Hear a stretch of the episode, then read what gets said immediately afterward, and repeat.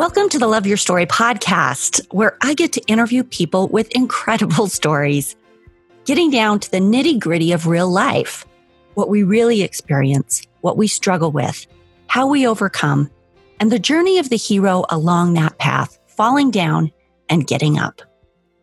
Today, I bring Jeff Soberg to the table. He's just your average middle aged guy whose life changed for the better on July 6, 2016 when he lost three of his fingers in a work accident and severely damaged his wrist. Over eight months and six surgeries, hundreds of stitches, and thousands of hours of PT, physical therapy, he returned to work a different man. Jeff, instead of staying in the dark space created by the loss of the use of his hand, decided to look for new doors that he could open for himself.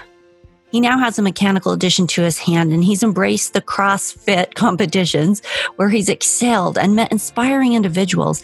And it's made all the difference for the trajectory of his life. Stay tuned to hear about his story. Stories are our lives in language. Welcome to the Love Your Story podcast. I'm Lori Lee, and I'm excited for our future together of telling stories, evaluating our own stories, and lifting ourselves and others to greater places because of our control over our stories.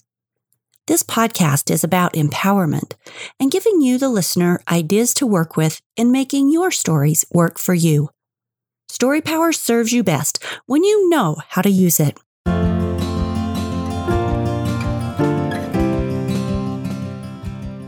The night of Jeff's accident, his surgeon told him that he wouldn't be able to lift weights again. He didn't accept that and today he takes pride in proving his surgeon wrong. He's a 55 year old who is competing against 20 and 30 year olds in adaptive CrossFit competitions. He's a big proponent of sharing the idea that we can overcome any challenge, climb any mountain we set our minds to, and that we can do it no matter our age or ability. Jeff, welcome to the Love Your Story podcast. Thank you, Lori. I'm very happy to be here. Well, you have a very interesting story, one of overcoming. But in order for us to get that whole story, take us to who you were in June of 2016. So before the accident happened, who was the character in this story before the accident? What type of person were you? I was semi active. I mean, probably active for my age at the time 53 recently remarried. June was our six month anniversary. And just enjoying life um, again happily married and learning what we could do together. Where were you working? You were working as a machinist? Yes, I work for Endeavor Refinery. We make the gasoline that everyone burns in their cars, and I'm a maintenance machinist that keeps all the equipment running at the refinery. Okay, so you're average everyday guy, excited about this new relationship that you're in. I'm looking to create something wonderful and moving forward. And here you are at work one day, and what happens? Take us to the accident. Um, I was repairing a pump shaft in a lathe and had a glove on, and it got caught in the pump shaft and pulled my hand into the lathe. For a split second, the picture in my head was an inch at a time going up my arm. Mm. Each time I jerked back and pulled my hand out and looked down to having a nice fountain coming out of the end of my hand and two bright white chicken bones sticking out. Oh, what did you think? What went through your mind? Um, well, I'm on the ski patrol and I knew I had to stop the bleeding as quick as possible. So I applied pressure So when you say you're on the ski patrol, that means that you're trained in some first aid, right? Is that what you're saying? Yes. Yes, I am. Okay. And I called to one of my coworkers and told him to call rescue. Um, we have a rescue crew there at the refinery, but they are individuals that have their everyday tasks. And when something happens, they get an alert and proceed to wherever they need to go. So at this point, though, are you in terrible pain? Is the adrenaline rush huge? Are you just super calm because you're used to having to deal with this kind of thing? Where were you at? There was a whole lot of pain and a lot of words coming out of my mouth. Um, but I knew I had to stay level headed at the time and thinking through things um, knowing the rescue individuals, it might be five or 10 minutes, depending upon where they were in the refinery before they'd get to me. And we have an on site clinic with a physician's assistant and nurse. And I was approximately 100 yards from that clinic. So, what'd you do? Um, called to that same individual and asked him to walk with me. Um, at that moment in time, I didn't know if I would walk into the clinic, but I knew each step was a step closer to help and safety. Were you afraid? Uh, yeah, I was afraid a little bit, but it's really hard by most senses. I never went into shock.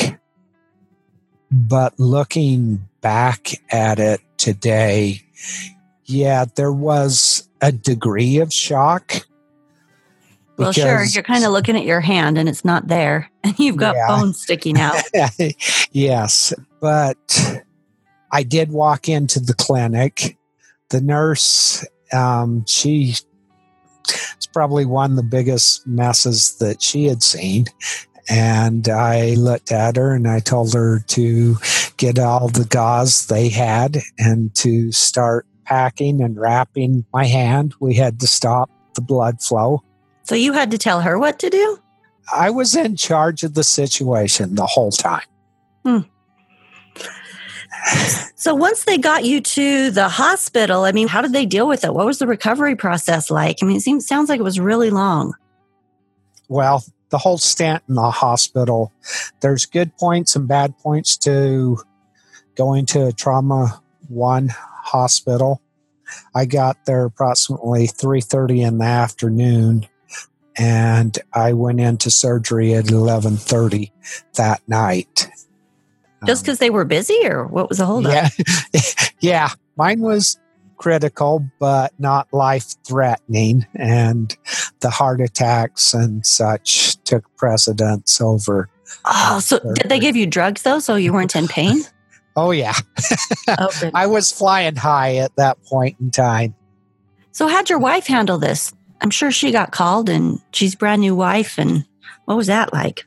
Well, I can talk about the accident um, very openly, but there are two points, two times in the story that will always touch me and I'll get very emotional.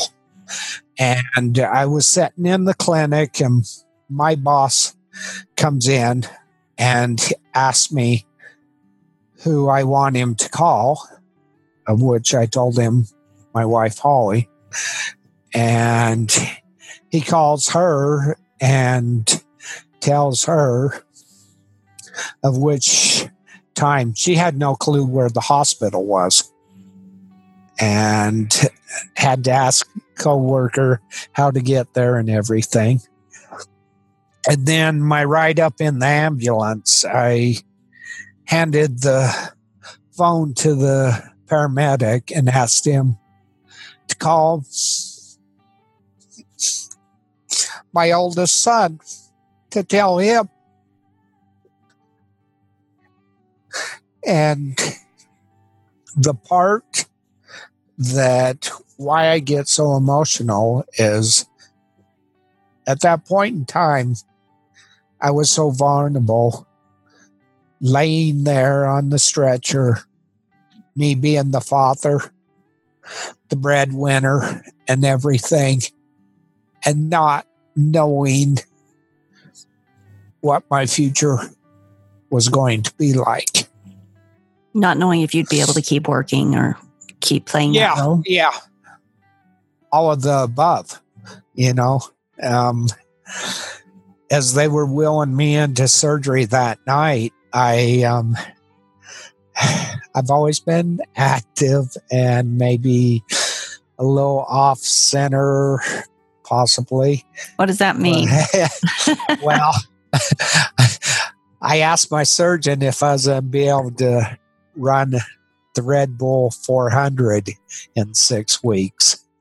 And he, he looks at me and he goes, You just lost half your hand and you're concerned about a race? Mm.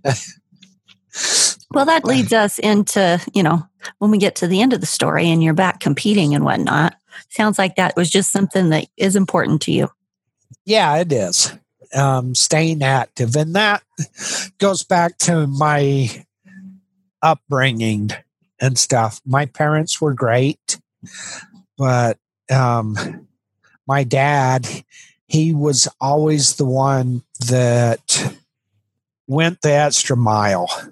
I can remember about 10 years before he passed, he had both knees replaced. And he went to therapy every day. And if they told him to do five of something, he did 10 of something. Mm. And, you know, ultimately, within six months of having his knees replaced, he is in the best shape of my life. Interesting. And then my mother, on the other hand, I was caregiver for her for 15 years, and she had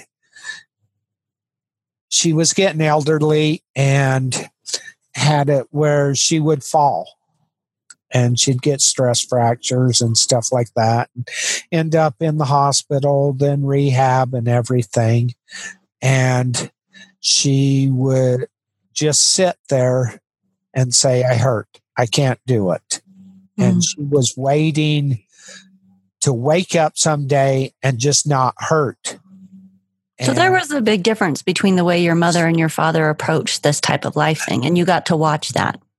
Yes, and it showed me, you know, two choices. I had the choice of being like dad and pushing through, or being like mom who sat around waiting for the day she was going to wake up and it not hurt anymore, of which she didn't realize she was getting weaker every day she did that. Mm, interesting example to be able to have that front row seat to that. And when did that kick in? You know, when you're rolled into the operating room and you're talking to the surgeon, you're asking him about, you know, when you can get up and get going again. Had that mindset already kicked in? Um, it, the thoughts were in my head. And I spent five days in the hospital. And during that time in the hospital, I, you know, technology's nice. And I was on the internet looking at things, trying to figure out, you know, what my new life was going to be like. And one of the things that I came across was a YouTube video for what's called the Working Wounded Games. And I recommend everyone watch that video. It's the most inspiring thing to watch. It is individuals that have challenges missing arms, missing legs, birth defects to accidents, soldiers, and it's a competition that's held back east in Baltimore each year. And these individuals, you know, no legs, down on the ground, picking up a sandbag and putting every ounce of effort they have into it to try and throw it up over a pull up bar. Wow. So let me go back real quick then to your injury. Um, so when you came out of surgery, had they just amputated three of your fingers off? Is that where you were at? Um, no. Well, my fingers were pulled off in the accident. Three of them, Um, right? Yes. Okay. Now, two of them, they call it degloving, where it pulled all the, the skin and the tendons. muscle. Yeah. Yeah. Ah, Yeah, ah, those were the chicken bones that I saw. right. So, at that point in time, they did some skin grafts, taking skin off my hip and sewing over those bones. And then the doctors also cut my arm open, my forearm clear to the elbow to release the pressure and get as much blood flow out to the tips. And um, for three days, my arm was wide open there. And then Wow. they went back in and tried to sew it back together and it was still swollen too much so they did another skin graft so i have some good scars um, Chicks dig scars. oh yeah well, so now you have with your mechanical piece that's on your arm. I mean, tell us how all that came together. um, it took 11 months. Now over the, the first eight months i had more surgeries and the last surgery i had was valentine's day 2017 where they went in and the polite way did revision taking away part of those chicken bones because all i had was skin over bone Mm, and there wasn't enough blood flow, internal parts to keep it healthy. So that's that's kind of like an amputation, right? They just took them all the way down.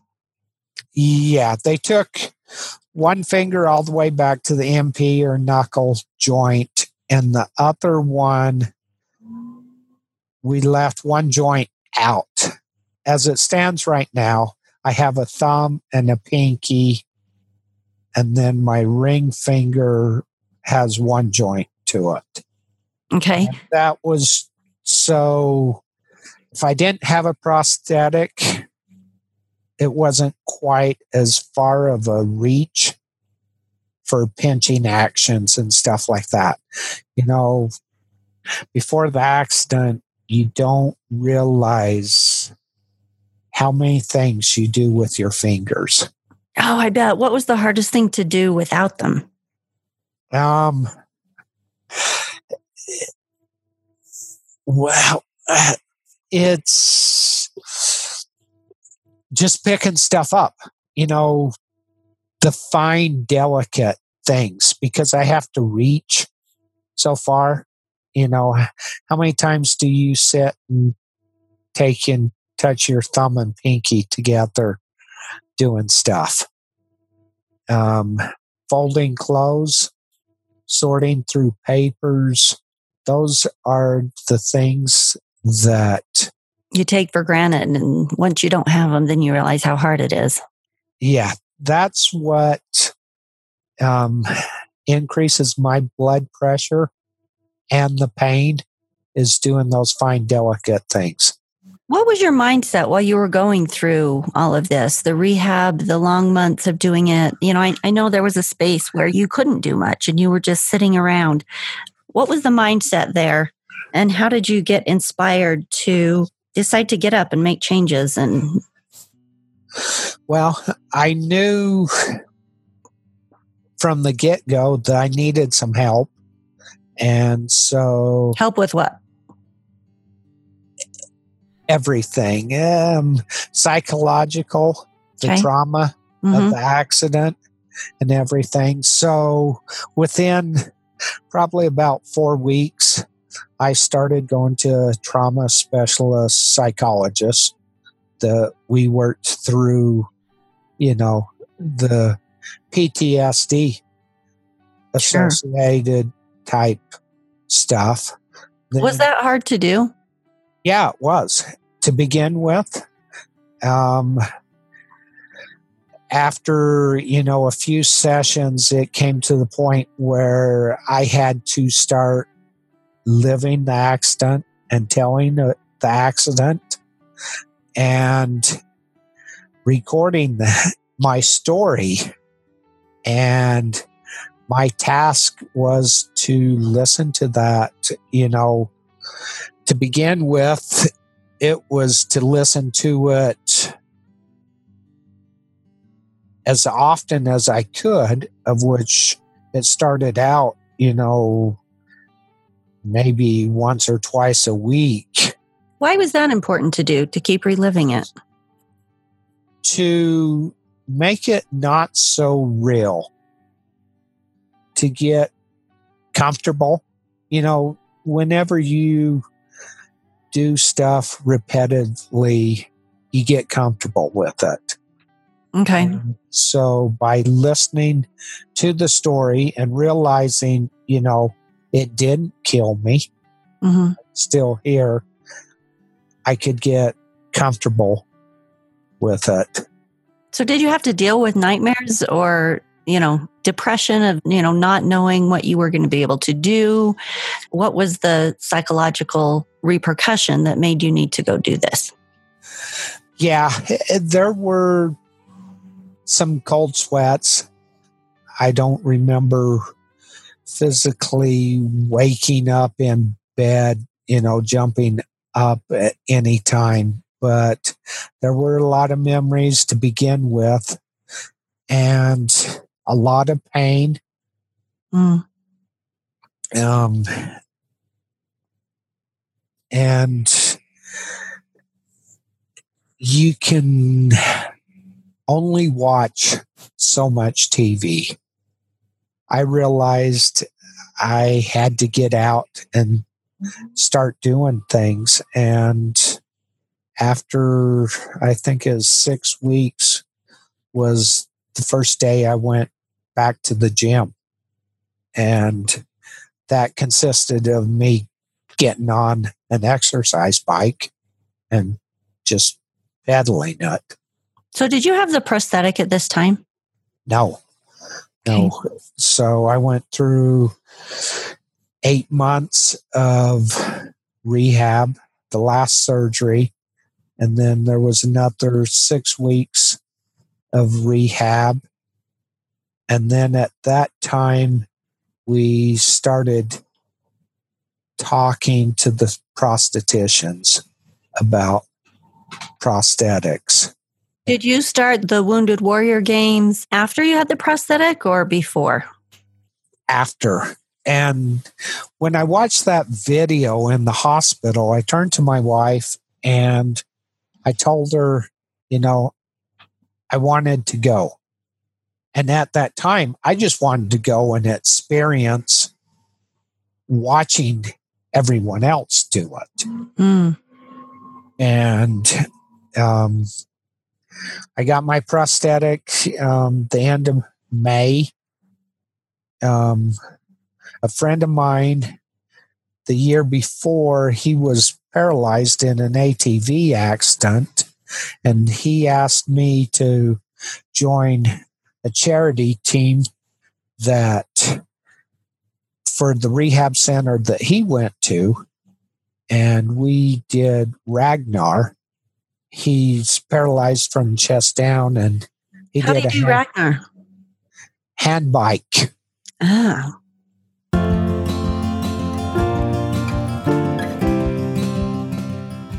That's that's amazing.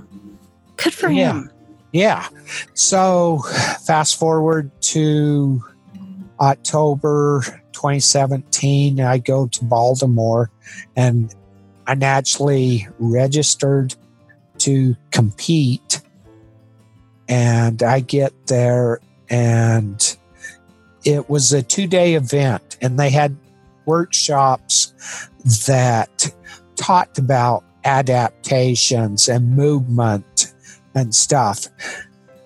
You know, you never, or at least I didn't realize I lost three fingers, what, maybe a pound, but in total weight, but it throws you off center. You're off balance. And That's interesting. I would never have thought that. yeah, and it there was only one bone that was broken in my wrist, but for 12 weeks I had 10 pins, a plate, and a half dozen screws holding everything together in my wrist. So, I can't even imagine the pain. You know, you're talking about it in hindsight, and it's been a while. And so it's been relegated to sort of a list of things that happened to you. But I'm sure that the events and going through it were much more filled with pain and fear and unknowing and just that, that journey of getting from A to Z to a place where you've dealt with it positively. But that's a process. That's a really detailed emotional process. It is with a lot of ups and downs. You know, Mhm. sitting at home looking at my hand day in and day out, I'll go to a black place real quick, and anyone would. hmm So that's why my goal is to get out and do as much as possible. Keep yourself busy. Yes. So there you were at the Wounded Warrior Games, and it sounds like you went to watch, thinking you'd watch, but you decided to sign up for competition. Is this where you decided that you wanted to start inspiring others with your own story, or how did that unfold? Yeah, as I met, and I've met so many individuals that have had accidents, birth defects, whatever the case, you know, missing body parts and stuff over the last couple of years now. And they are the most amazing people out there. They're not afraid to tell you how it is, to tell their stories. And all of them are amazing stories. I have one friend that quadruple amputee. She lost both feet and both hands. How? Um, she has Crohn's disease and it went septic. And Mm. in order to save her life, they had to amputate both her hands and her feet. Wow. I'll bet you meet some amazing people because you're in this space where people have these really traumatic and tragic stories behind them, but then also these stories of overcoming. You know, I mean, if they're competing in these games and this is where you're meeting these people, these are people that are taking really, really hard things and turning them around for in really positive ways. So, yeah, I imagine there's some really amazing people. Yeah. And, you know, we're not afraid to tell our stories. The sad thing about life now is hearing the stories of how many people commit suicide for little things as teenagers, bad grades, or a breakup with a boyfriend or a girlfriend or something like that. And it, you know, it's just so sad that they think the world's over for something so simple. There's got to be more to the story than that. I just can't picture that, you know, maybe the straw that broke the camel's back. I want to believe that they're stronger than that. Yeah, there's more to every story. right? we never know the full story till the end. Ah, so true. So, what happened at the Wounded Warrior Games?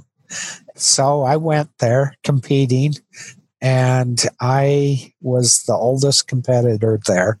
People from all over the world um, Brazil, Norway, and it was kind of funny. I was the kid in the candy store, just absorbing everything there, trying to meet people, hear their story, and absorb everything.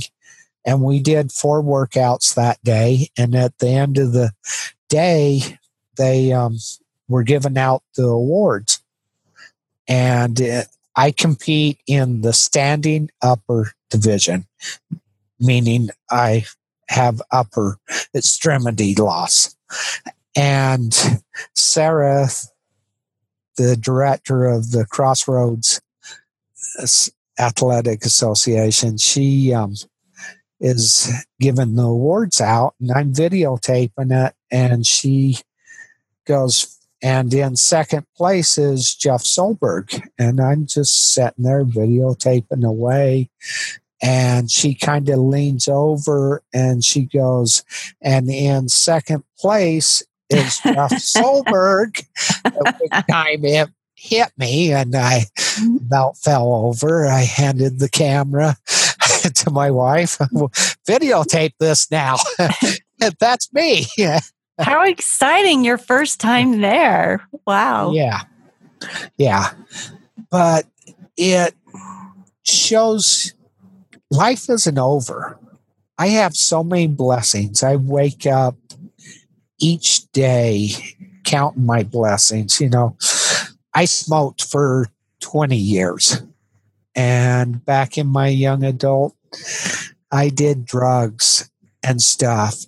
And I overcame all of those.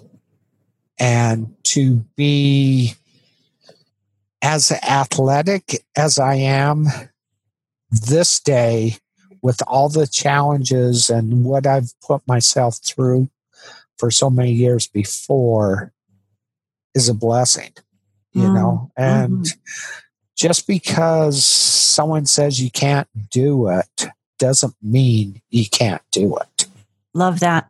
And I love this theme of it isn't over. You know, when something bad happens, there is life after whatever it is it's a process of course going through those those dark and swampy horrible places that none of us really ever want to be in but it's not the end. There is light on the other side. There's opportunities. There's possibilities. And and you get to create those in your own creative way of living the story that you want. But i think also you don't always know what those opportunities are going to be.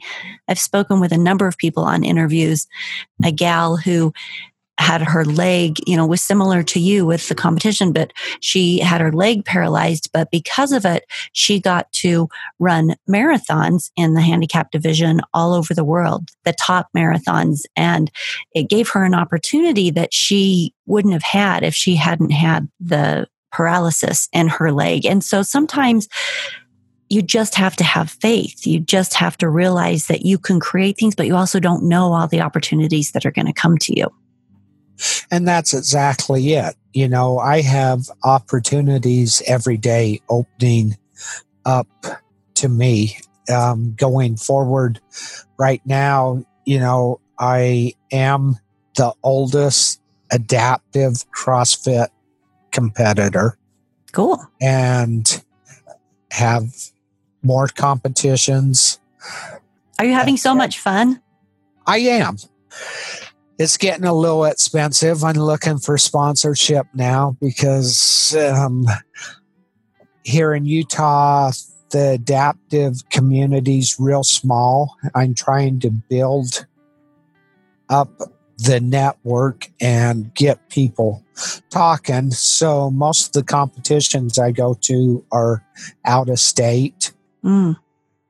And then also in the next few weeks to a couple of months, I am going to try and at least knock on the door of setting some records on indoor rowing in the adaptive 50 and over class.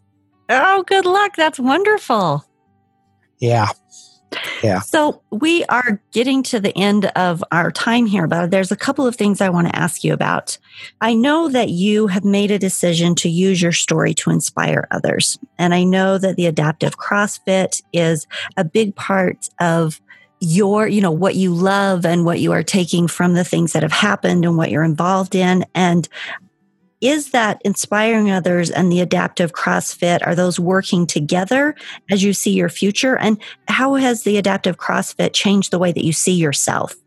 Well, for the working out and stuff, so I don't do any prescription drugs to speak of right now. My hand hurts 24 7, 365 days a year. And when it hurts the least or feels the best is after a workout. When I have the blood pumping, the endorphins, the adrenaline all flowing through, that's when the pain is the least. So that's part of my drive mm. to working out and being healthy, but also trying to inspire other people to do the same.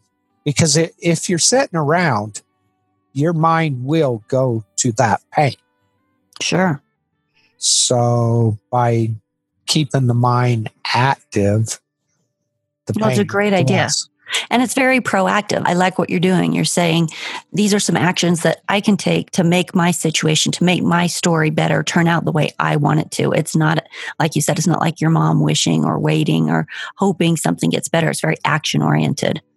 Yeah. And these individuals I work out with, you know, they're in wheelchairs, yet the adaptive CrossFit, we adapt workouts around their needs and they can do activities. They can lift weights, barbells, sitting in a wheelchair. They mm. can crawl out of the wheelchairs. I mean, if an individual goes to PT being paralyzed, the first thing they're teaching them is how to get in and out of their wheelchairs. And ironically, a couple of my friends, one out of Canada, he's been paralyzed for 20 years. And just recently, he posted a video where he did a sit up. Wow. And it's by doing all these activities, yeah, the nerves aren't there, but the associated muscles are still there and they rub together and they build a little bit. And, you know, they're not pretty sit ups, but for a paralyzed person in a wheelchair doing a sit up, that's a big accomplishment. Absolutely. That's awesome. So, what are some specific things that you're doing to help inspire others? I will go and talk Danny group, I've gotten together with shop classes talking mm. about safety. Sure. And just, you know, whether it be a religious group, a work group, or social group, I'll talk to them about overcoming challenges.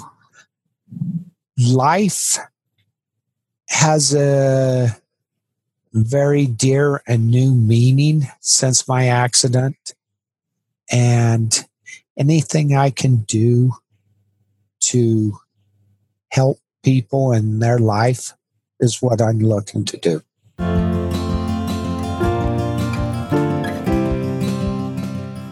I love that. You have a good heart.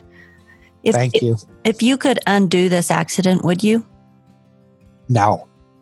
No. The stuff it's taught me, the people I've met, I accept it. And it's my new life. And that's how I've looked at things from the beginning is just like a toddler seeing how to do things. You know, there's a big world out there, and I am going out and seeing what I can do. You know, I've tried a few things. I tried rock climbing a couple of months ago, and yeah, I made it to the top. Nice job. That would not be easy. it wasn't easy. It was very stressful. And, you know, yeah, I did it. It's one of those, okay, check it off. Which is funny because my daughter loves to rock climb. And so I go down and I watch her climb. It's a little bit more challenged than what I want to do now. You kind of need fingers for that. That's a really finger involved sport. And that was the mental challenge of it. I hmm. tried it both without my prosthetic and my prosthetic. Without the prosthetic, I'm trying to have faith in a thumb and a pinky. and then the new thing with the prosthetic, there's no touch sensation. Right. Yeah. So the faith in, okay, is this going to hold me sure. while I release my other hand to move it to the next hold? No, that makes perfect sense. So, speaking of hard things, through this whole ordeal, what was the hardest part? Mental, physical, emotional? What was the hardest part of all of this? And maybe I shouldn't say was, maybe I should say is. The mental challenges having to retrain my brain and train it multiple ways too. You know, with the fact that I have prosthetics and stuff like with my myoelectric hand, it works off muscle sensors and sensations. And I close the fingers by pinching my index and middle finger together. And I open them by moving my pinky sideways. Mm. So, you know, I walk up to something and go to pick it up. I have to think about it differently. How to do it. Yeah, yeah. sure. Yeah. Oh, wow. Throughout all of this, there obviously you've learned some lessons. What would you say is maybe the most important lesson that you've learned? To never give up. To, you know, life, we never know what's going to happen in life, but the individuals that I have met my accident was minor to some of them. They inspire me as much as I inspire them. You know, we have a mutual respect for each other in the sense that none of us wishes we were in the other person's mm-hmm. shoes. Sure. We accept ours and we work within our own challenges. So, if there are people out there listening to this that are themselves or have family members that have been injured, what are some of the resources, websites, or groups that you would recommend they check out? Social media is big. Here in Utah, there is an amputation network that meets once a month in Salt Lake called Sky's the Limit. You can find them on Facebook, Instagram, and you just Google whatever your challenge is, and they're out there. I mean, that's the nice thing about technology is it makes the world small. Oh, no, so true. So, Wounded Warrior is one of the ones that you've worked with. Is there anything else like that that's on a bigger national or international level that you've found helpful? There's some assembly required. There's a big foundation out of Texas that works with amputees. And there's lots of places out there that Wasatch Adaptive you can go learn to ride bikes, ski in the wintertime, all types of stuff. National Ability Center. Well, Jeff, thank you for sharing your story with us. And thank you for being the type of person that takes action to find the silver lining, to find the good things, for adding to the whole of humanity by trying to inspire and live big through this kind of tragedy and challenge. Do you have any parting thoughts? I just want everyone to know that life isn't over with an accident, that you can wake up tomorrow. It's a new day. And one of the books that helped me through things is Way of the Peaceful Warrior. Live in the now.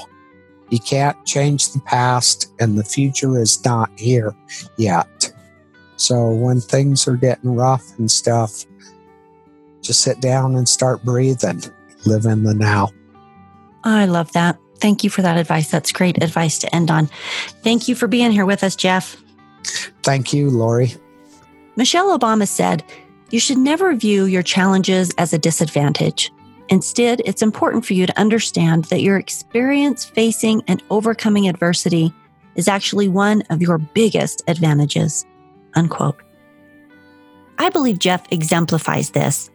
He's a great example of taking a challenging situation and finding the silver lining, making the best of it, taking it a step further to try and encourage others.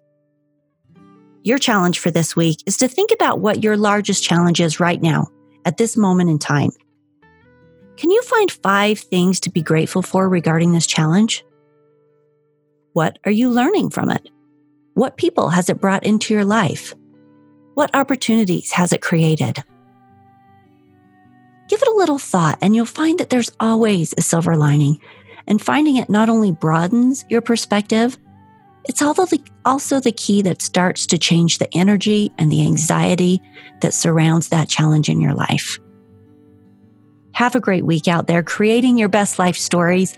And I ask that you share this episode with someone you feel it might inspire. And we'll see you next week on the Love Your Story podcast.